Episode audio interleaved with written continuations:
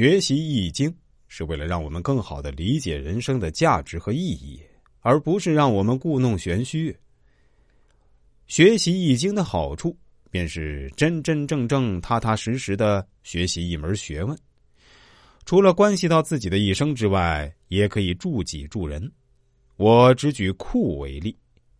其实近年来啊，已经开始运用易经知识来看病和看生死，甚至用八字来医病。可是家居风水的对错，去何方医院看病，病情是否能够医治？例如最典型的一个案例，是一位医生救了一个病人二十年，但后来这位医生本人转运了另一个十年大运，那是一个不利此病人的八字。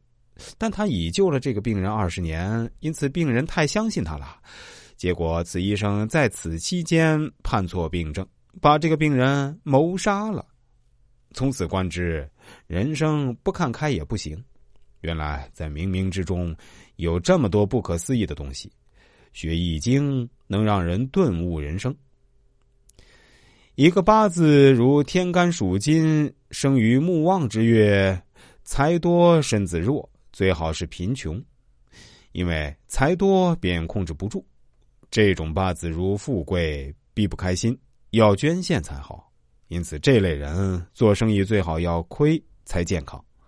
就是说，有些人要破财才可长命，有些人全年在破财，却不知道其中在暗中延寿。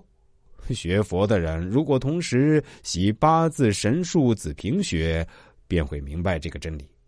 对人生的执着也会觉得非常愚蠢，这种人才会明白，一个人要吃肥吃瘦，要睡多睡少，全关系一个运。例如，有人整天喊着失眠，不知道自己八字太强，寿印多又比劫多，不能再多睡，多睡会折母亲和兄弟姊妹的寿。结果找一个催眠师来，一周好睡，再吃药补救。表面上是睡得着，但暗里却在冲母亲和兄弟姊妹的大运，有时甚至关乎寿命。又例如，很多人来问我，为何我只生女孩不生男孩？为何我没有孩子？